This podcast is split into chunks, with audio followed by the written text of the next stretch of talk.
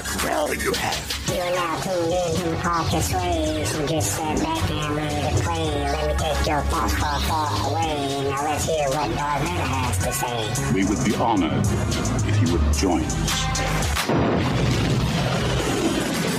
Hey there, far, far away family. Welcome to Star Wars Audio Archives, the web's most epic Star Wars show. I'm your host, Kyle, and we're about to unleash a spectacular Halloween special edition. Hold on to your lightsabers, folks. For the next spine chilling three weeks, on both Twisted Tuesday and Frightful Friday, we're diving into the eerie world of Star Wars Death Troopers. Because what screams Halloween more than Stormtrooper zombies? All for a wickedly fun Halloween. Now give it up for my pal Rick Washington. This champ devoured the reading and recording of this story in just two days. And FYI, this isn't an old Republic tale, but rather it is set in the chilling era of the Empire, around 1 ABY. Given my absolute obsession with Halloween and Night Troopers making their live action debut in the Ahsoka series, I thought, why not? So snap on your space helmets and buckle up because you are in for a terrifying ride. Are you ready to get this story started? Let's jump into this thrilling tale right now.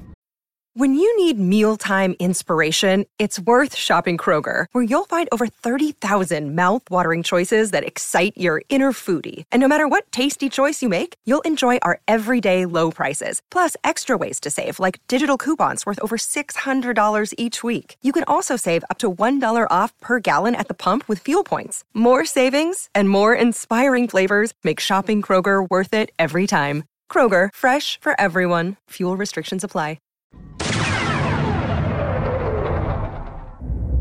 The nights were the worst.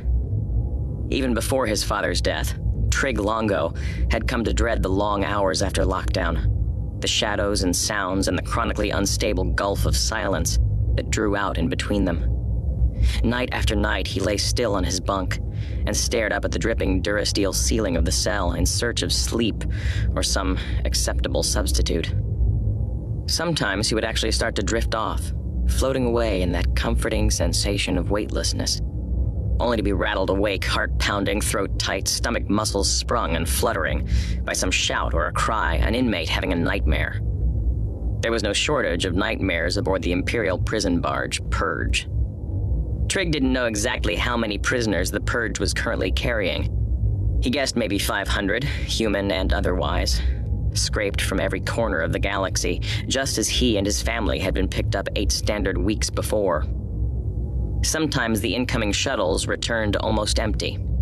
On other occasions, they came packed with squabbling alien life forms and alleged rebel sympathizers of every stripe and species. There were assassins for hire and sociopaths the likes of which Trig had never seen. Thin lipped things that cackled and sneered in seditious languages that, to Trig's ears, were little more than clicks and hisses. Every one of them seemed to harbor its own obscure appetites and personal grudges, personal histories blighted with shameful secrets and obscure vendettas. Being cautious became harder. Soon you needed eyes in the back of your head, which some of them actually possessed. Two weeks earlier in the mess hall, Trig had noticed a tall, silent inmate, sitting with its back to him but watching him nonetheless, with a single raw red eye in the back of its skull. Every day, the red eyed thing seemed to be sitting a little nearer. Then one day, without explanation, it was gone. Except from his dreams. Sighing, Trig levered himself up on his elbows and looked through the bars into the corridor.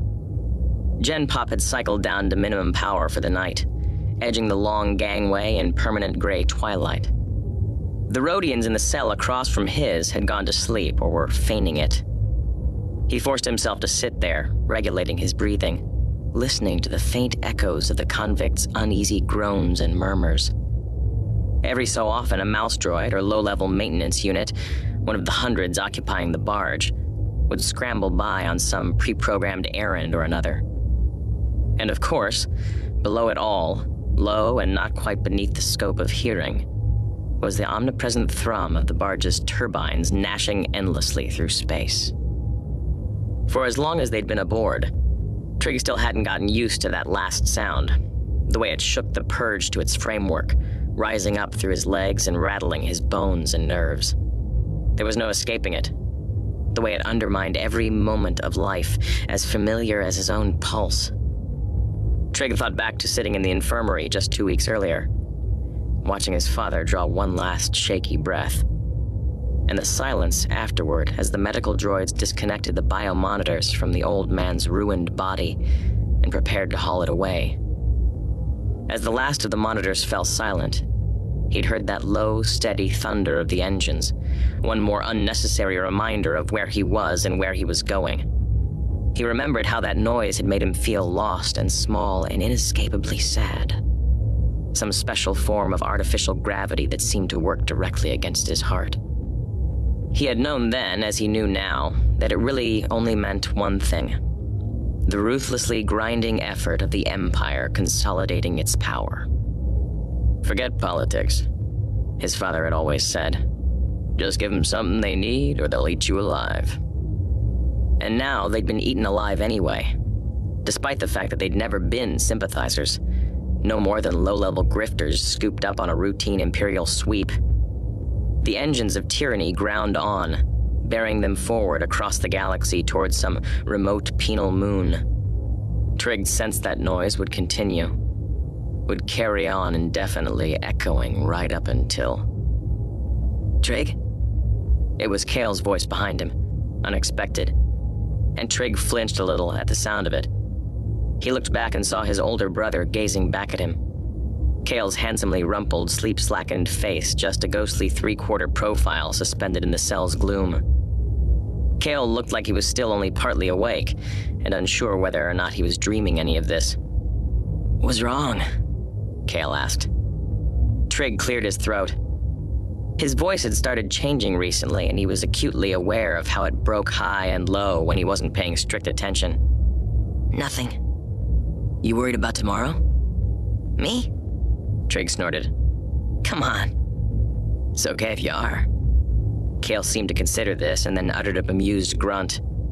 You'd be crazy not to be. You're not scared, Trig said. Dad would never have. I'll go alone. No, the words snapped from his throat with almost painful angularity. We need to stick together. That's what Dad said. You're only 13, Kale said. Maybe you're not, you know. 14 next month. Trig felt another flare of emotion at the mention of his age. Old enough. You sure? Positive. Well, sleep on it. See if you feel different in the morning. Kale's enunciation was already beginning to go muddled as he slumped back down on his bunk, leaving Trig sitting up with his eyes still riveted to the long, dark concourse outside the cell. Gen Pop. That had become their no longer new home. Sleep on it, he thought. And in that exact moment, miraculously, as if by power of suggestion, sleep actually began to seem like a possibility. Trig lay back and let the heaviness of his own fatigue cover him like a blanket, superseding anxiety and fear. He tried to focus on the sound of Kale's breathing, deep and reassuring, in and out, in and out. Then, somewhere in the depths of the levels, an inhuman voice wailed. Trig sat up, caught his breath, and felt a chill tighten the skin of his shoulders, arms, and back, crawling over his flesh millimeter by millimeter, bristling the small hairs on the back of his neck. Over in his bunk, the already sleeping Kale rolled over and grumbled something incoherent. There was another scream, weaker this time. Trig told himself it was just one of the other convicts. Just another nightmare rolling off the all night assembly line of the Nightmare Factory. But it hadn't sounded like a nightmare. It sounded like a convict, whatever life form it was, was under attack or going crazy. He sat perfectly still, squeezed his eyes tight, and waited for the pounding of his heart to slow down. Just please slow down. But it didn't. He thought of the thing in the cafeteria, the disappeared inmate whose name he'd never know, watching him with its red, staring eye. How many other eyes were on him that he never saw? Sleep on it, but he already knew there would be no more sleeping here tonight. In Trig's old life back on Cimarosa, breakfast had been the best meal of the day. Besides being an expert trafficker in contraband, a veteran fringe dweller who cut countless deals with thieves, spies, and counterfeiters, Von Longo had always been one of the galaxy's greatest unrecognized breakfast chefs. Eat a good meal early, Longo always told his boys. You never know if it's going to be your last. Here on the Purge, however, breakfast was rarely edible, and sometimes actually seemed to shiver in the steady vibrations as though still alive on the plate. This morning, Trig found himself gazing down at the pasty mass of colorless goo spooned into shaved gristle, the whole thing plastered together in sticky wads like some kind of meat nest assembled by carnivorous flying insects. He was still nudging the stuff listlessly around his tray when Kale finally raised his eyebrows and peered at him. You sleep at all last night? Kale asked. A little. You're not eating. What, you mean this? Trig poked at the contents of the tray again and shuddered. I'm not hungry, he said and watched Kale shovel the last bite of his own breakfast into his mouth with disturbing gusto. You think the food will be any better when we get to the detention moon? Little brother, I think we'll be lucky if we don't end up on the menu. Trig gave him a bleak look. Don't give him any ideas. Hey, lighten up. Kale wiped his mouth on his sleeve and grinned. Little guy like you, they'll probably just use you for an appetizer. Trig put his fork down again with a snort to show that he got the joke. Although he couldn't have articulated it, his big brother's easygoing bravado, so obviously inherited from their old man, made him downright envious. Kale wasn't wired for fear. It just didn't stick to him somehow. The only thing that ever really seemed to trouble him was the prospect of not getting another helping of whatever the COO 2180s behind the lunch counter had been slopping onto the inmates' trays. Out of nowhere, from the ridiculous to the sublime, Trig found himself thinking about his father again. Their final conversation hung in his memory with stinging vividness. Just before he'd passed away in the infirmary, the old man had reached up, clutched Trig's hand in both of his, and whispered, Watch over your brother. Caught off guard, Trig had just nodded and stammered out that he would, of course he would. But soon afterward, he realized that his dad, in his final moments, must have been confused about which son he was talking to. There was no reason he'd ask Trig to look after Kale. It would be like assigning the safekeeping of a wampa to a Kowakian monkey lizard. What's wrong with you anyway? Kale asked from across the table. I'm fine. Come on, fess up. Trig pushed the tray aside. I don't see how they can serve us this stuff day after day, that's all. Hey, that reminds me. As if on cue, Kale flicked his eyes over at Trig's tray. You gonna eat that? When the alarm shrilled out the end of the meal, he and Kale stood up and slipped through the mess hall along with the sea of other inmates. From overhead observation decks, a retinue of uniformed Imperial corrections officers and armed stormtroopers stood watch, observing their passage into the common area with soulless black eyes. Down below, the prisoners sauntered in packs, muttering and laughing among themselves, deliberately dragging out the process as much as possible to exploit whatever small amount of leniency the guards granted them. There was a sticky, smelly closeness to their unwashed bodies, and Trig thought of the phrase meat nest again, and felt a little nauseated. This whole place was a meat nest. Little by little, with studied casualness, he and Kale slowed down, falling farther back from the crowd. Although he didn't say a word, a subtle change had already worked its way through Kale's posture, straightening his spine and shoulders, a serene vigilance moving over his face, supplanting the old insouciant gleam. His eyes darted right and left now, never stopping anywhere for longer than a moment or two. You ready for this? He asked, barely moving his lips. Sure, Trig said, nodding. You? Full on. Nothing about Kale's face seemed to indicate that he was speaking at all. Remember when we get down there? It's gonna be close quarters. Whatever you do, always maintain eye contact. Don't look away for a second. Got it. And if anything starts to feel wrong about it, and I mean anything whatsoever, we just walk away. Now Kale did glance at his brother's face, perhaps catching a whiff of his apprehension. I don't think Sixtus would try anything, but I can't vouch for Myss. Dad never trusted him. Maybe? Trig started, and stopped himself. He realized that he was about to suggest calling off the whole deal, not because he was nervous, although he certainly was, but because Kale seemed to be having second thoughts too. We can do this, Kale went on. Dad taught us everything we need to know. The whole thing should take no more than a minute or two, and we'll be back out there and back in full view. Any longer than that, and it gets dangerous. He jerked his head around and looked hard at Trig. And I go first. Clear? Trig nodded and felt a hand drop on his shoulder, stopping him in his tracks. Trig turned and looked up at the figure standing in front of him.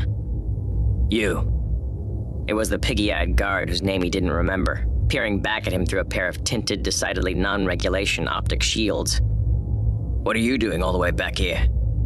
Trig tried to answer, but found his reply lodged somewhere just beneath his gullet. Kale stepped in, offering up an easy, disarming smile. Just walking, sir. Was I talking to you, convict? The guard said. And without waiting for an answer, pivoted his attention back to Trig. Well? He's right, sir, Trig said. We were just walking. What? You're too good to move along with the rest of the scum? We try to avoid scum whenever possible, Trig said, and then added, Sir. The guard's eyes slitted behind the lenses. You yanking me, convict? No, sir. Cause the last maggot that yanked me's doing a month in the hole. Understood, sir. The guard glowered at him, twitching his head slightly to one side, as if searching out some angle at which Trig's unblemished teenage face might somehow become threatening. Or even make sense amid this larger mass of incarcerated criminals. Watching his expression, Trig punished himself by imagining a glimmer of recognition in those squinty eyes. And for an instant, he thought how bizarre it might be if the guard had said, You're Von Longo's boys, aren't you? I heard what happened to your father. He was a good man. But of course, no guard on this barge thought Longo had been a good man, or even bothered to learn his name. And now he was dead and already so completely forgotten that he might as well have never lived. And the guard just shook his head. Move along, the guard muttered, and walked away. The moment they were out of earshot, Kale elbowed Trig in the shoulder. We try to avoid scum whenever possible. A tiny grin dimpled the corners of Kale's mouth. What? Did you just make that up on the spot? Trig was unable to restrain a smile of his own. It felt liberating, probably because he couldn't remember the last time he'd allowed himself anything less than a troubled grimace. You think he bought it? I think you almost bought it. Kale reached up without looking over and tousled his fingers through Trig's hair. Keep smarting off like that, convict, and you will be down in solitary with the real dangerous types. I hear there's a couple of hard guys down there now locked up tight, Trig said. Could be our future customers. Kale favored him with a glance of approval. You've got a lot more of Dad in you than I thought, he said. And with one last look at the prisoners in front of them, nodded ever so slightly to the left. Come on, follow me. And don't get crazy, okay? Sure. Trig sensed Kale slowing his pace, dropping back several strides, scarcely enough to be noticed, and adjusted his step to match his brother's. Up ahead, the main concourse broke off into three prongs, branching off into a series of lesser throughways that crisscrossed the detention levels at every imaginable vector and angle. During his time aboard, Trig had made it his business to learn as much about the Purge's layout as possible. Eavesdropping on conversations between guards and maintenance droids, he learned early on that there were six main detention levels, each one housing about 20 to 30 individual holding cells. Above that was the mess hall, followed by the admin offices, prison staff quarters, and the infirmary. Nobody talked much about solitary, down at the bottom of the barge. Nor was there much speculation about the literally hundreds of meters of narrow access routes, sublevels, and dimly lit concourses that honeycombed every level. Falling into single file, Kale and Trig slipped through an open gateway, striding along the damp prefab walls, down a flight of steps deeper in the jaundiced subcutaneous bowels of Gen Pop. The air down here immediately became thicker, darker, and dramatically less breathable. on its way to an array of refurbished air scrubbers before circulating back through the barge. Well, well, a voice said. The Longo brothers ride again. Trig caught a quick breath, hoping it didn't sound like a gasp. In front of him, Kale froze, instinctively extending a hand behind him, and both of them peered into the open space that made up their immediate future. It took no extra time for Trig's vision to adjust. He could already make out the forms of several inmates, all members of the Delphanian Face Gang, and in front of them, Aur Myss. Whether Myss's nearly vertical sneer was a genetic accident or the result of one of his legendary knife fights was a matter of perpetual speculation among the other inmates. Below the flattened suede accordion of his nose, a row of mismatched tribal piercings dangled from the drooping lower lip. Collected like trophies from all the other crew leaders while Myss and his boss, Sixtus Cleft, had slowly consolidated the Face Gang's position as the Purge's preeminent prison crew. You're right on time, Myss said, piercings jingling as he spoke. Kale nodded. We're always prompt. An admirable trait for a prison rat. That's why you chose to do business with us. One of many reasons, Myss said. I'm sure. Kale smiled. Did you bring the payment? Oh, yes. Myss produced a sibilant gurgle that might have been laughter and extended one spade claw hand, pointing down at the empty floor in front of him. It's right there, in front of you. Don't you see it? Trig sensed, or perhaps only imagined, his older brother stiffening, preparing for trouble, and willed Kale to stay calm. It appeared to work. For the time being, at least, Kale kept his posture erect and didn't look away, careful to keep his own voice steady and calm. Is this some kind of a joke? Perhaps.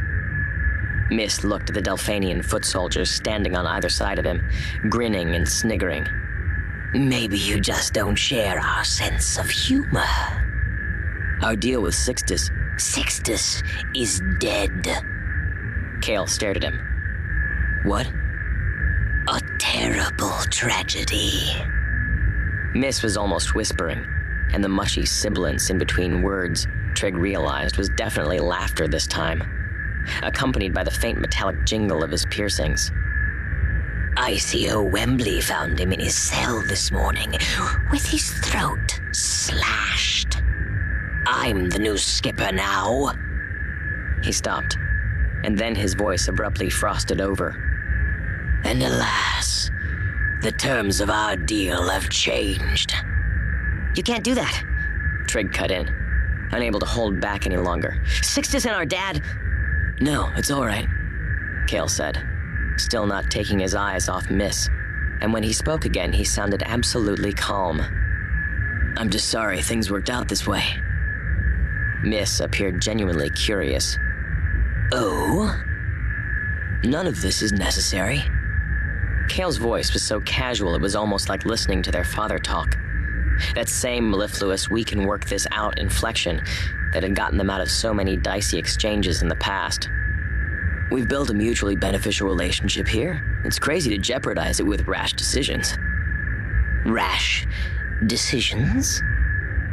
Kale waved a hand in the air. Of course, we'll be happy to tell you where the blasters and power packs are hidden. Free of charge. Take them with my compliments.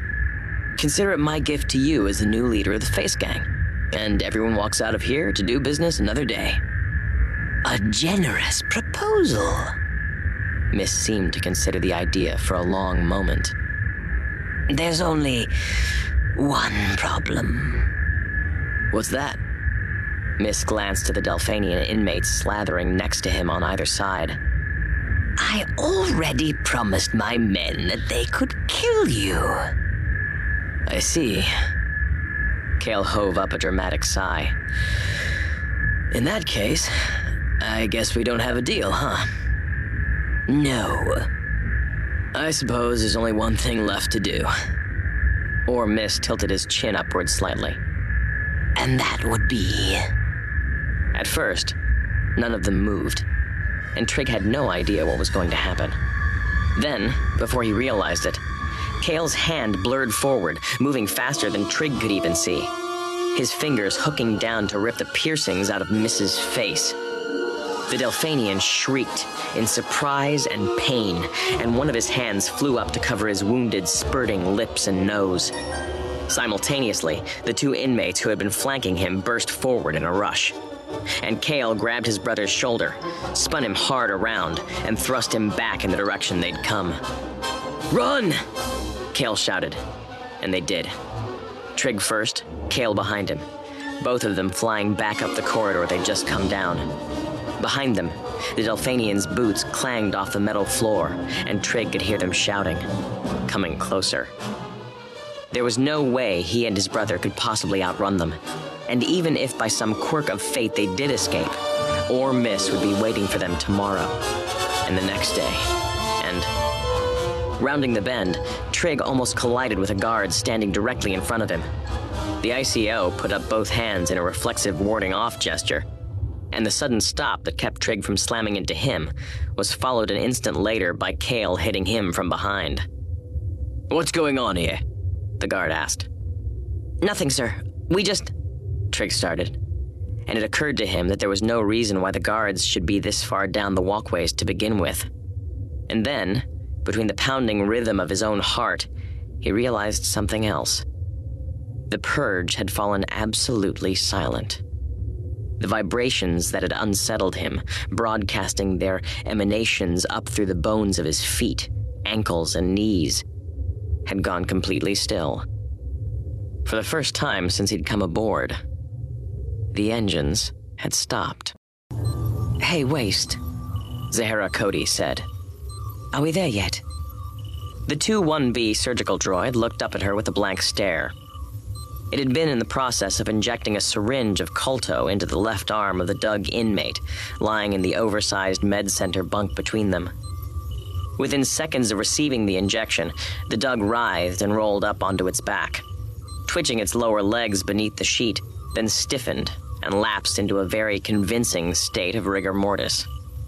Congratulations, Zahara said. You killed him. Looks like you saved the Empire another 400 credits. Reaching over, she tapped the surgical droid on the shoulder. Job well done. Way to be a team player. The 2 1B looked at her in something like alarm.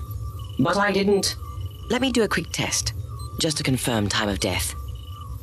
Zahara reached down and rolled the Dug sideways, pushing it over until it fell out of bed with a thud. Seconds later, the inmate sat up with a squeal of displeasure, scuttling back up to its bunk where it glared at her balefully and muttered some black condemnatory oath under its breath. Looks like another miracle recovery, Zahara said, and smiled. Another one of your many skills, apparently. A most irregular approach, Waste intoned, and something deep inside his torso cowling clicked and whirred. Don't you think that given the patient's ongoing complaints, we should run some additional tests? Unless I'm mistaken, this particular patient's main complaint is with the food. Zahara glanced at the Dug and maybe one of the several different prison gangs that want his scalp for overdue loan payments. That's about right, isn't it, Tugnut? The Dug snarled and jerked one hand up in a gesture that transcended language barriers, then went back to faking its own death. Scramble up an orderly droid, Zahara said. Have him taken back to his cell. She looked back at the 2 1B. You're aware, Waste, that you still haven't answered my initial question. Excuse me? Are we there yet? Dr. Cody, if you're referring to our ETA at Detention Moon Gradient 7. The Purge is a prison barge waste. Where else would we be headed? Wild space? She waited patiently to see if the 2 1B was going to favor her with another of its flat, implacable glances. Throughout the last three months of working alongside the droid, Zahara Cody had come to think of herself as a connoisseur of such reactions the way that some people collected rare pseudogenetic polymorph species, or trinkets from older pre imperial cultures. We've already dropped out of hyperspace. Our engines have been stopped for almost an hour now, and we're just sitting here stock still. So that can only mean one thing, right? We must be there. Actually, Doctor, my uplink to the Navicomputer indicates that. Hey, Doc.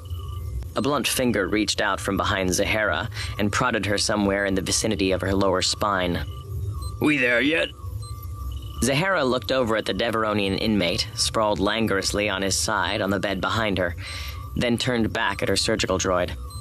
Sea Waste? It's the question on everyone's lips. No, I'm serious, Doc. The Devaronian groaned, peering up at her from the depths of melancholy. His right horn had been snapped off mid trunk. Giving his face a peculiarly lopsided look, and he poked himself in the abdomen and groaned. One of my livers is going bad. I can feel it. Thinking maybe I caught something in the shower. May I offer a more likely diagnosis? The 2-1B scurried eagerly around Zahara, already exchanging tools in its servo grips as the internal components of its diagnostic computer flickered beneath its torso sheath. Liver damage in your species is not uncommon. In many cases, your silver based blood results in depleted oxygen due to the low level addiction to the recreational use of. Hey, interface! The Devaronian sat up, suddenly the robust picture of perfect health, and grabbed the 2 1B's pincer.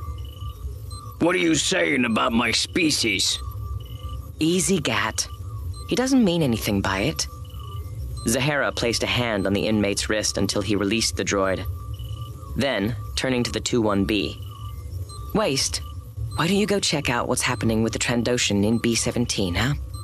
His temp's up again, and I don't like the last white counts I saw this morning. I doubt he'll make it through today. Oh, I concur. The droid brightened. According to my programming at Rhinnal State Medical Academy. Right. So I'll meet you later for afternoon rounds, all right? The 2 1B hesitated, seeming briefly to entertain the idea of objecting, then walked away, clucking softly to itself in dismay. Zahara watched it go, its gangling legs and oversized feet passing between the rows of bunks that lined the infirmary on either side. Only half of those beds were full, but that was still more than she would have preferred. As chief medical officer on the Purge, she knew that at any given time a large percentage of her patients were dogging it, either prolonging their stay in medbay or faking it entirely to stay out of Gen Pop. But it had been a long trip and supplies were low. Even with the 2 1B, the prospect of a legitimate medical emergency. You okay, Doc? Looking down, she realized that the Devaronian was watching her from his bed fidgeting nonchalantly with his broken horn. Sorry? I said you all right. You look a little, uh, well, I don't know. I'm fine, Gat. Thanks. Hey. The inmate glanced off in the direction that the surgical droid had gone. That bucket of bolts won't hold it against me, you think? Who? Waste? She smiled. Believe me, He's a paragon of scientific objectivity. Just throw some obscure symptoms at him and he'll be your best friend. You really think we're almost there? She shrugged. I don't know. You know how it is. Nobody tells me anything. Right, the Devish said, and shook his head with a chuckle. Aboard the barge, there were a few phrases that circulated among Gen Pop endlessly. Are we there yet? And they expect us to eat this stuff? were chief among them, but nobody tells me anything was also a big favorite. Over months of service, Zahara had adopted these phrases as well, much to the chagrin of the warden and many of the ICOs, most of whom held themselves up as an example of superior species. Zahara knew what they said about her. Among the guards, no real effort was made to keep it subtle. Too much time spent down in the med bay with the scum and droids, and the little rich girl had started to go native, preferring the company of inmates and synthetics to her own kind corrections officers and stormtroopers. Most of the guards had stopped talking to her completely after the situation two weeks ago. She didn't suppose she blamed them. They were a notoriously tight knit group and seemed to function with a groupthink that she found downright nauseating. Even the inmates, her regulars, the ones she saw on a daily basis, had noticed a change in the way she'd started spending extra time training waste, preparing the 2 1B not as her assistant anymore, but as her replacement. And although there hadn't been any official response from the warden, she could only assume that he'd received her resignation. After all, she'd walked into his office and slammed it down on his desk. There was no way that she could keep working here. Not after what happened with Von Longo. Take a girl from a wealthy family of Corellian financiers and tell her she'll never have a care in the world. Ship her off to the best schools. Tell her there's a spot waiting for her in the intergalactic banking clan. All she has to do is not mess up. Keep her nose clean, uphold the highest standards of politics, culture, and good manners, and ignore the fact that compared with what she's used to, 99% of the galaxy is still hungry, sick, and uneducated. Embrace the Empire with its quaint lack of diplomatic subtlety and strive to overlook the increasingly uncomfortable squeeze of Lord Vader's ever tightening fist. Flash to 15 years later. The girl, now a woman, decides to go to Rhinnal to study, of all things, medicine. That dirtiest of sciences, better left to droids, full of blood and pus and contagion. Hardly what her parents had hoped for but the decision is made to indulge her, based on the hope that this is just an idealistic whim, and soon enough little Zahara will be back to take her rightful position at the family table. After all, she's young. She has plenty of time. Except it doesn't play out that way. Two years into Rhinnal, Zahara meets a surgeon twice her age, a craggy veteran of hundreds of humanitarian missions beyond the core worlds who opens her eyes to the true need of the galaxy around her. The mismatched love affair runs its course predictably enough, but even after that part of it winds down, Zahara can't forget the picture he's painted for her. A mural of staggering need, beings whose desperation is utterly beyond her ken. He reminds her that the poor are out there in their countless millions, human and non human alike young ones dying of malnutrition and sickness, while the galaxy's upper echelons bask in self induced oblivion. You can either live with something like that, the surgeon tells her, on what turns out to be one of their last nights together, or you can't. And it turns out she can't. After being universally rejected by various aid groups because of her lack of experience, Zahara makes the decision to go to work for the Empire, which her family reluctantly accepts. At least it's a known entity. But in a capacity that leaves her parents speechless, stupefied, and outraged. No daughter of theirs is going to work on an Imperial prison barge. The indignity of it is beyond all scale. Yet here I am, Zahara thought now. Queen of her own miniature kingdom, after all. Duchess of the empty bunks and Our Lady of the perpetual stomachache involuntary lust object of a hundred emotionally frustrated prison guards and deprived stormtroopers.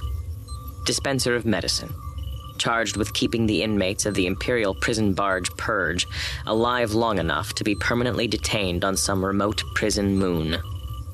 The irony, of course, was that in a standard week's time, or whenever they finally arrived at their destination, she would be going back to her father and mother if not exactly hat in hand, then close enough.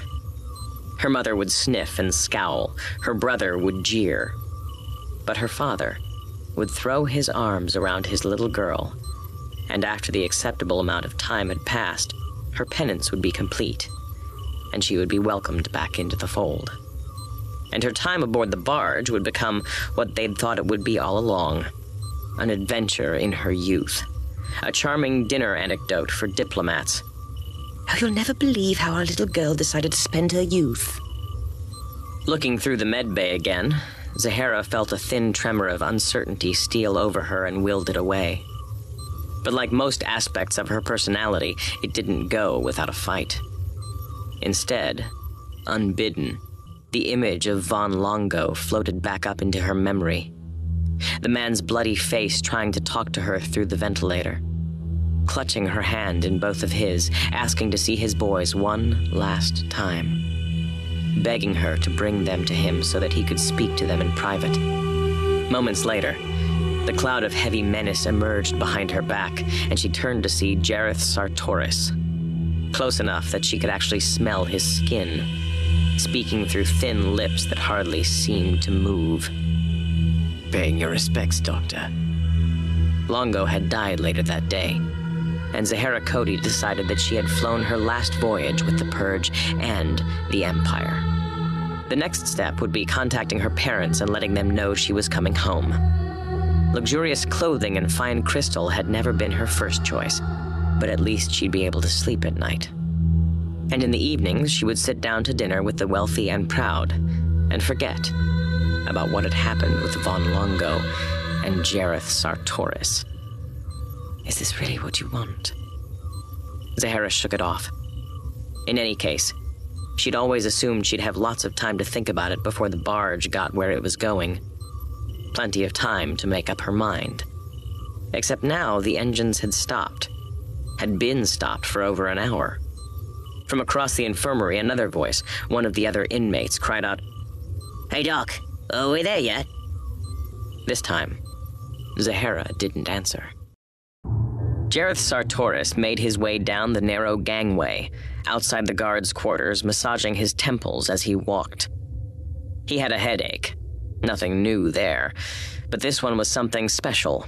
A vice grip across his temporal lobes that made him feel like he'd been gassed with some kind of low grade neurotoxin in his sleep.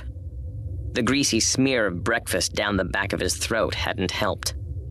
He'd been awake even before the warden's summons came through.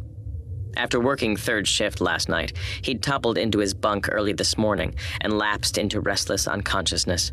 But two hours later, the abrupt silence had awakened him. The feeling of his tightly coiled world spinning off its axis.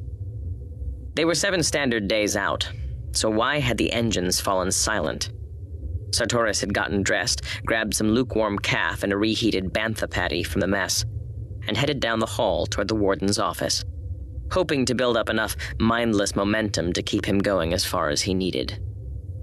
To his right, the turbolift doors opened. Three other guards, Vesic, Austin, and some pompadoured newbie, came out, falling into step behind him. They had to walk single file to fit comfortably down the hall. Sartoris didn't break stride, or even glance back at them.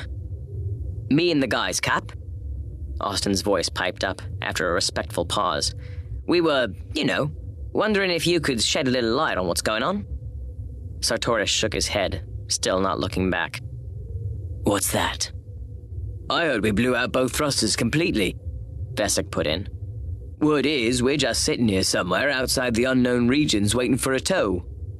Austin sniggered. Barge full of stranded convicts, I'm sure were top priority for the Empire.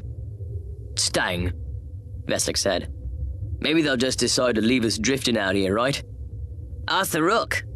Austin poked the pompadoured guard walking in front of him. Hey, Armitage, you think they'll rescue us? He sniggered, not waiting for the kid to respond. He'd probably like it. Suits his artistic temperament, right, Armitage? The newbie just ignored him and kept walking. How long did you spend on your air this morning, Rook? You open Dr. Cody's taking an interest? All right. Sartoris snapped a glance up at them. Belay that noise, understand? Nobody spoke the rest of the way to the warden's office. Kloth's office had been tricked out to look larger than it actually was. Light colors, holo murals, and a colossal rectilinear view screen facing out the star strewn expanse. But Sartoris had always found the effect paradoxically oppressive. Some time ago, he'd noticed a blown voxel in the corner of the desert landscape above Kloth's desk, a missed stitch in the digital fabric. Ever since then, something about the second hand technology seemed to be pushing in on him and now his eyes always felt as if they were being tricked, lulled into a false sense of openness. First, the bad news, Kloth said. He was standing in his usual position, hands clasped behind his back, looking out the view screen. Our thrusters are seriously damaged, probably beyond repair. And as I'm sure you know, we're still seven standard days out from our destination. One of the other guards, the rookie probably, let out a nearly inaudible groan. Sartoris only heard it because he was standing next to him. However, the warden continued, there is a positive side. Kloth turned slowly to face them. Upon first glance, his face was the usual blunt bureaucratic hatchet, slightly curved and angular upper lip, gray rimmed eyes, and bluish silver bags of freshly shaven cheeks. Only after spending a certain amount of time with the man did you come to know the soft thing residing within that calculated outer shell. A spineless, gelatinous creature that exuded nothing so much as the tremulous anxiety of being drawn out and exposed. It seems the Navicomputer has identified an Imperial vessel, Kloth said. A Star Destroyer, actually, within this same system. While our attempts to make contact have met with no reply, we do have enough power to make our approach. He paused here, apparently in anticipation of applause, or at least a round of relieved sighs. But Sartoris and the others just looked at him. A destroyer? Austin asked. And they're not responding to our call. Kloth didn't answer for a moment. He touched his chin, fingering it thoughtfully. A pompous and disaffected gesture Sartoris had seen a thousand times and had come to loathe in his own special way. There's more to it than that, he said. According to our bioscans, there's only a handful of life forms on board. How many's a handful? Vesic wanted to know. Ten. Perhaps twelve. Ten or twelve? Vesic shook his head. Sounds like a scanner issue. Destroyers can carry a crew of 10,000 or more. Thank you, Kloth said dryly. I'm well aware of the standard Imperial specs. Sorry, sir. It's just either our equipment is undergoing some serious malfunction or. or there's something else going on up there. It was the first time Sartoris had spoken in the office, and he was surprised at the hoarseness in his voice. Something that we don't want any part of. The others all turned to look at him. For what felt like a long time after that, no one spoke. Then the warden cleared his throat. What are you saying, Captain? There's no reason the Empire would just abandon an entire Star Destroyer out here in the middle of nowhere without a good reason. He's right, Austin said. Maybe. Internal atmosphere diagnostics show no sign of any known toxin or contamination, Kloth said. Of course, it's always possible that our instruments are misreading how many life forms are on board. We screen for numerous variables electrical brain activity, pulse, motion, any number of those things could skew the reading. In any case, he smiled. A wholly unconvincing dramatization that ought to have involved invisible wires and hooks on either side of his mouth. The most critical factor is that we may be able to salvage equipment for our thrusters and get back on course before we're completely behind schedule. To that end, I'll be sending a scouting party up. Captain Sartoris, along with ICO's Austin, Vesic, and Armitage, and the mechanical engineers to see what they can salvage. We anticipate docking within the hour. Questions? There were none, and Kloth dismissed them in the usual fashion, by turning his back and letting them find their own way out. Sartoris was about to follow them when the warden's voice stopped him. Captain? Stopping in the doorway, Sartoris drew a breath and felt the ache in his head become a deeper, more impacted pounding, like a gargantuan infected tooth somewhere in his frontal sinus. The door closed behind him, and it was just the two of them in what felt like an increasingly shrunken space. Am I making a mistake sending you up with these men? Excuse me, sir. Sir? Kloth's smile rematerialized, a wisp of its former self. Now that's a word I haven't heard from you in a long time, Captain. We haven't seen each other much lately. I'm aware that this voyage has been particularly challenging for you personally, Kloth said, and Sartoris found himself hoping fervently that the warden wouldn't start stroking his chin again. If he did, Sartoris wasn't sure he could rein in the urge to punch him straight in his pompous and disaffected face. After what happened two weeks ago, in many ways I expected your resignation right alongside Dr. Cody's. Why? She saw you kill an inmate in cold blood. It was her word against mine. Your antiquated interrogation techniques aren't appropriate anymore, Captain. You're costing the Empire more information than you're retrieving. All due respect, sir. Longo was a nobody, a grifter. We'll never know now, will we? Sartoris felt his fists clenching at his sides until his nails burrowed into his palms, delivering stinging pain deep into the skin. You want me off your boat, Warden? You just say the word. On the contrary, you may consider this mission an opportunity to redeem yourself. If not in my eyes, then certainly in the eyes of the Empire, to which we both owe so very much. Is that understood? Yes, sir. Kloth turned and scrutinized him as if for any sign of sarcasm or mockery. In his decades of service, Jareth Sartoris had been to the very edges of the galaxy, living under conditions he wouldn't wish on his worst enemy. He'd had to sleep in places and commit unspeakable deeds that he would have given entire body organs to forget. That simple, yes, sir, didn't taste any worse than any of the rest of it. So we're clear then? Kloth asked. Crystal. Sartoris replied. And when Kloth turned to show him his back, it wasn't a moment too soon. The warden's office was bigger than any other on the barge, but it was still too small for Sartoris. And as the cooler air of the outer corridor hit him, he realized he'd sweated through the armpits of his uniform completely. You keep looking out there, Kale said. Sooner or later, you're gonna see something you won't like. I already have. Trig was stationed in his usual spot, in the detention cell, gazing through the bars. Across the hall, directly opposite them, the two Rodian inmates who'd been there ever since he and Kale and their father had been brought aboard stood glowering back at him. Sometimes they muttered to each other in a language Trig didn't recognize, gesturing at the brothers and making noises that sounded like laughter. Now, though, they just stared at him. At least two hours had passed since the purge had gone into total lockdown. Trig wasn't sure when all this had happened.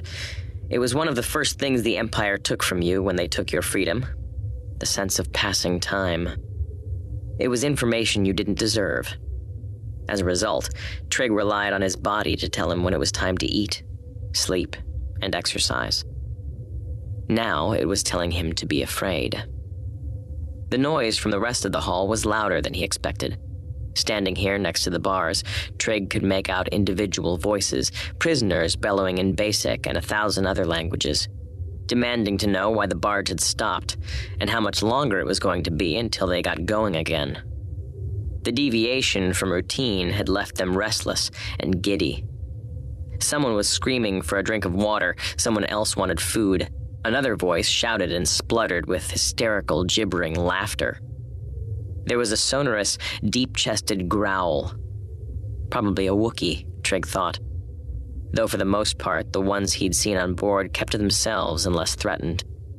Someone else kept hammering something metallic against the wall of their cell, a steady, methodical wham, wham, wham. You could go crazy listening to something like that, Trig thought. You could go right out of your mind. All right, that's enough. A guard's voice broke in. The next maggot that makes so much as a peep goes straight down to the hole. Silence for a moment, yawning, and then an anxious titter. It brought another, followed by a wild yodeling shriek, and the entire detention level erupted in an avalanche of chatter, louder than ever. Trig put his hands to his ears and turned back to the corridor. Then he jerked backward in surprise. Wembley, he said. You startled me. Two dead boys, ICO Wembley said, with real regret. And I liked you guys too. Decent fellas. Not that it counts for much aboard this rotten bucket of garbage, but. The guard sighed. He was a fat man in his late fifties, with a loosely knit face, veins on his nose, and lines cut deeply beneath his watery eyes. Eyes made for crying, a mouth made for laughter, shoulders made for shrugging. Wembley was a walking miracle of compulsive self expression. I sure am gonna miss you, tell you true. What are you talking about? Kale asked. There was a click, and a synthesized voice buzzed from somewhere behind Wembley's head. You haven't heard. Aur Myss us put a 10,000 credit bounty on your heads. Trig glanced at the BLX unit standing behind Wembley's shoulder. For some reason, the labor droid had adopted the guard, following him everywhere, and for reasons equally nebulous, Wembley allowed it.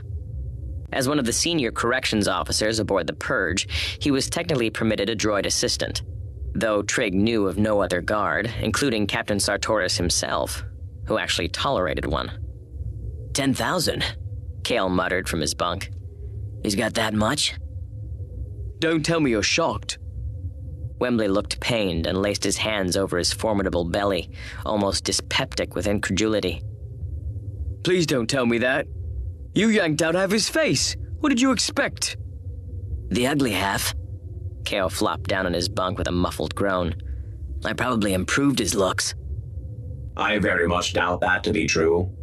In my experience. Wembley cut the droid off without hesitation. Improved his looks, huh? Make sure you explain that to him while his flunkies slit your throats.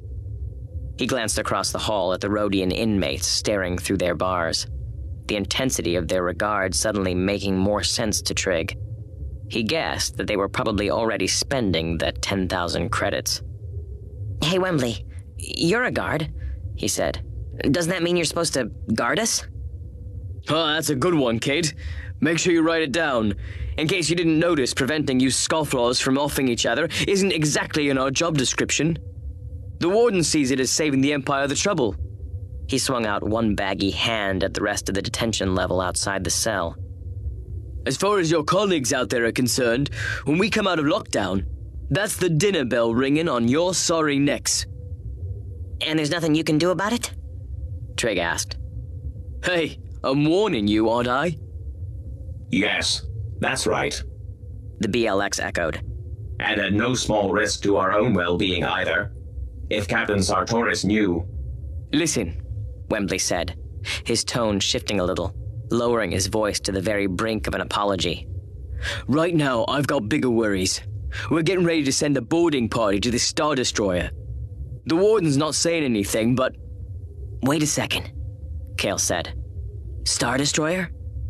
Navicomputer found one drifting out here. A derelict. We just docked. Kloth sending a boarding party to scavenge parts. If they can't find anything to get the main thrusters running again, who knows how long we'll be sitting here. That reminds me, sir. If I'm not mistaken, I'm due for an oil bath this afternoon. If you can spare my assistance for an hour or two. If not, I can always. Yeah, take your time, Wembley said dryly then turned back to Kale and Trig. Listen, I've got a blow. Do me a favor and lay low a while, huh? I'll do everything I can to keep you alive until we get where we're going. Kale nodded. Thanks, he said, but this time the gratitude sounded sincere. I know you're walking a line just coming out here to see us, and we appreciate it, right, Trig? Huh? Trig looked up. Oh, yeah, right. The guard shook his head and glanced back at Kale. Keep an eye on this one, will you? All the time. Wembley pursed his lips. I'll drop by again next time I feel like getting abused. If you live that long, which I doubt. He turned and waddled away, humming under his breath. A wide hipped man whose girth enjoyed its own unique relationship with the galaxy's greater gyroscopic nature.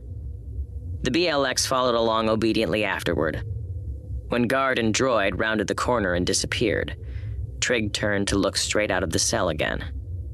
Across the hall, the Rodians were still staring at him. Sartoris led the others up the stairs from the admin level to the barge's pilot station, walking across it up to the docking shaft. It was a cylinder that made his throat feel tight, particularly now that he was surrounded with nine men Austin, Vesic, Armitage, along with four mechanical engineers and a pair of stormtroopers who'd swaggered in at the last second like they owned the place. Kloth had sent the troopers along as an afterthought, ordering them to join the boarding party just before they'd started up. Sartoris wondered what had changed the warden's mind. If there was something aboard the destroyer that they needed to worry about, two stormtroopers weren't going to help the situation much. But there is nothing to worry about up there, Sartoris told himself, dropping the thought like a pebble into the deep well of his subconscious and waiting to hear some sort of telltale plink of response. The silence that came back wasn't particularly reassuring. The tube lift carried them steadily upward, and Sartoris watched the faint green lights strafe the faces of the other men seeking any echo of his own apprehensions. But their expressions were pictures of bland neutrality, obedience as a rarefied psychological state. Sartoris supposed he ought to be thankful for guards that just followed orders as opposed to questioning them. He'd worked with both types in the past and had unfailingly preferred the company of the former, at least strangely, until now, when some part of him would have appreciated a little back and forth about the nature of their destination. It was Austin, predictably, who ultimately broke the silence. What do you think happened up there, Cap? That there's only ten life forms still aboard. Warden says zero contamination, Vesic said. So it's gotta be a malfunction on our end. So how come they never acknowledged? Maybe our communications suite got scrambled along with our bioscanners. Negative. One of the engineers, Greeley, shook his head. Communications are five by. Ditto the scanners. It, all checks out. He flicked his eyes upward. It's just a ghost ship, that's all. Austin gave him a look. What? A derelict, you know, uh, ships get scuttled, abandoned by the fleet, left behind. Empire doesn't like to talk about them, but they're out there. So where's the crew? Evacuated, Greeley said. Or. He moistened his lips and tried to shrug it off. Who knows? Great, Vesic sighed. A destroyer that can't fly on its own, and we're going aboard to scavenge parts. This one's got Kloth's name written all over it. He rolled his eyes at Sartoris. Is there a greater plan at work here, Captain? Or are we just winging this one? When we get up there, Sartoris said, I want two groups of five. Vesic, that means you, me, and Austin will go with Greeley. He pointed at one of the engineers and the second man standing next to him. And Blandings. The rest of you, Armitage, Quatermass, Fibes, stay with the troopers. We'll reconnoiter back at the docking shaft in an hour. You want one of us to go with you? One of the stormtroopers asked. Why would I want that? The trooper brandished his blaster rifle. Just in case. Sartoris was aware of Vesic and Austin looking at him, awaiting his reply. I think we'll be fine, he said. Stay with Armitage's group and let me know what you find. What exactly are we looking for? Austin asked. I've uploaded a list of the parts onto each of your data links along with a detailed layout of the destroyer's concourse and maintenance levels. I don't have to tell you this is a big ship. Maintain strict comlink contact at all times. I don't want to be sending out search parties to look for my search parties. You follow? The platform stopped moving long enough for the hatch above them to unseal with a faint hydraulic hiss. Then it lifted the rest of the way up, into the landing bay. At first, nobody said a word. Sartoris thought he'd been prepared for how big it would be. But after two solid months aboard the Purge, he was simply overwhelmed by what awaited him here. He'd never actually set foot on a destroyer before, although he'd seen smaller Imperial warships and had assumed this would be like those, only bigger. But it wasn't.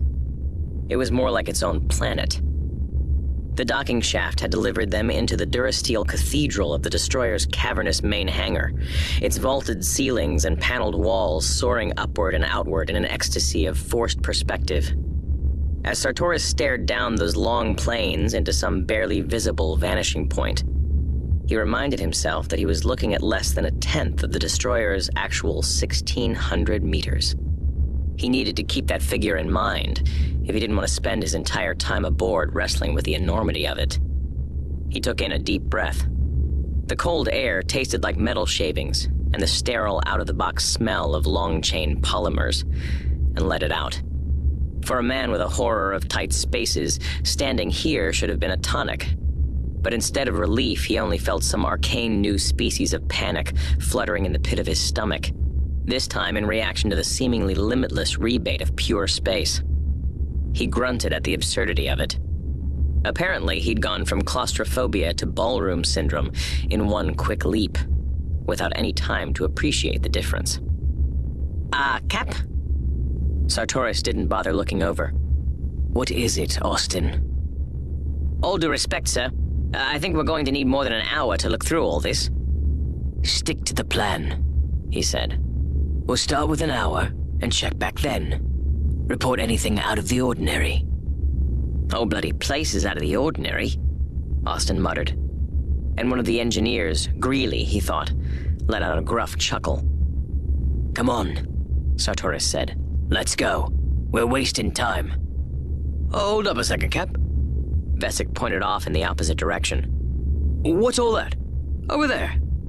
Sartoris looked behind him and saw several of what looked like smaller attack and landing craft scattered across the hangar floor. Spacecraft, he said. TIE fighters from the look of them. Yeah, but those don't all look like TIEs, Chief. Sartoris took a closer look and saw that Vesic was right. There were TIE ships there, but there were also four or five other craft mixed in.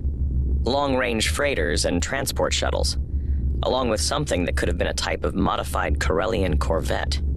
Captured enemy spacecraft, Sartoris said, masking his uncertainty with impatience. Who knows? He snapped a glance at Greeley. Any of them have the parts we need? Probably not. Then. He stopped.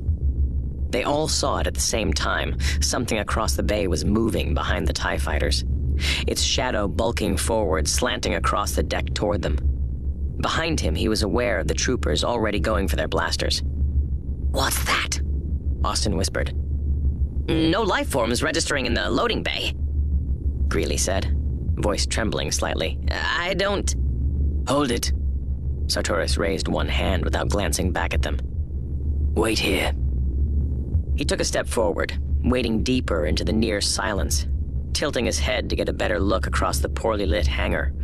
His heart was beating too hard. He could feel it in his neck and wrists. And when he tried to swallow, his throat refused to cooperate. It was like trying to swallow a mouthful of sand. Only through sheer willpower was he able to avoid coughing. Standing, motionless, Sartoris narrowed his eyes at the things lurking in the shadows behind the TIE fighters. There were several of them, he realized now, stooping forward with gangling, flat handed limbs, the familiar whine of servos accompanying their steady up and down gestures. Captain, one of the guards murmured behind him. Are they? Sartoris exhaled and drew in a fresh breath. Binary load lifters, he said, still going about their routines.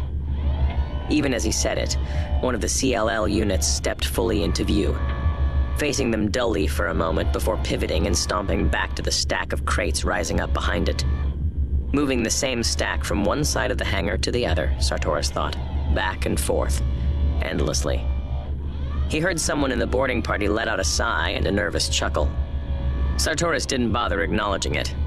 It would have been too much like acknowledging his own sense of relief. We've wasted enough time, he said. Let's move out. They found the hovercraft on the far side of the hangar. It was the standard utility model, a bulky thing with grappling servo mech arms fore and aft. Built for transporting fuel cells, but when they all climbed in, the thing sank to the floor. A pair of startled MSE droids skittered out from underneath, squealing anxiously, and disappeared into the gloom. Overloaded, Vesic said, with just our luck exasperation. Well, looks like we're roughing it. At first, it wasn't bad. To get to the lower maintenance levels, they had to walk down a series of wide and silent corridors through the destroyer's midsection until they found their way to the cavernous storage bays beneath the primary power generator. Karking strange place, Austin muttered, his voice sounding alone down the long tunnel. What do you think happened? Who knows? Vesic said. Whatever it is, the faster we're shut of it, the happier I'll be. Heard that. I'll tell you one thing. I'd hate to be anywhere near Lord Vader when he finds out they abandoned ship. How much do you think it costs to replace a destroyer? Austin snorted. More credits than you and I'll ever see. I ever tell you I saw him in person once? Who, Vader? Vesic nodded. My transport was due for a routine inspection. All of a sudden, my CO's having a major sphincter moment, scrambling us up to the flight deck, all spit and polish, making sure everything's extra shiny. Next thing I know, we're lined up in the hangar, and his transport's landing. And there he is. What's he like in person? Vesic considered. Tall. Yeah? And you feel something when you look at him. Like, I don't know. Cold inside. Vesic shuddered. Kind of the way it feels here, actually. All right, Sartoris said. Let's can the banter. Ultimately, the request for quiet turned out to be unnecessary. By the time they were amidships, the conversation had dried up completely and the men had lapsed into a glum and pensive silence. Whoa, whoa, whoa. And that was just the tip of the Death Trooper iceberg. Can your cosmic hearts handle what's still to come? Because mine is drumming like an Ewok on a war drum. The suspense, irresistible. The interest, off the chart. My body is buzzing. I feel like R2 getting a jolt from them pesky Jawas. It's like the Force is throwing a dance party in my bloodstream. Maybe it's just the morning coffee talking. Either way, it's one heck of a star-studded ride. Now hold up. We're ditching the quote for this series and keeping things crisp and clean, like the corridors of a Star Destroyer. This was a spur of the moment decision to sprinkle some extra Halloween spook for y'all. So until our next cosmic episode, may the shadows be with you, and I will see you on the Sith side.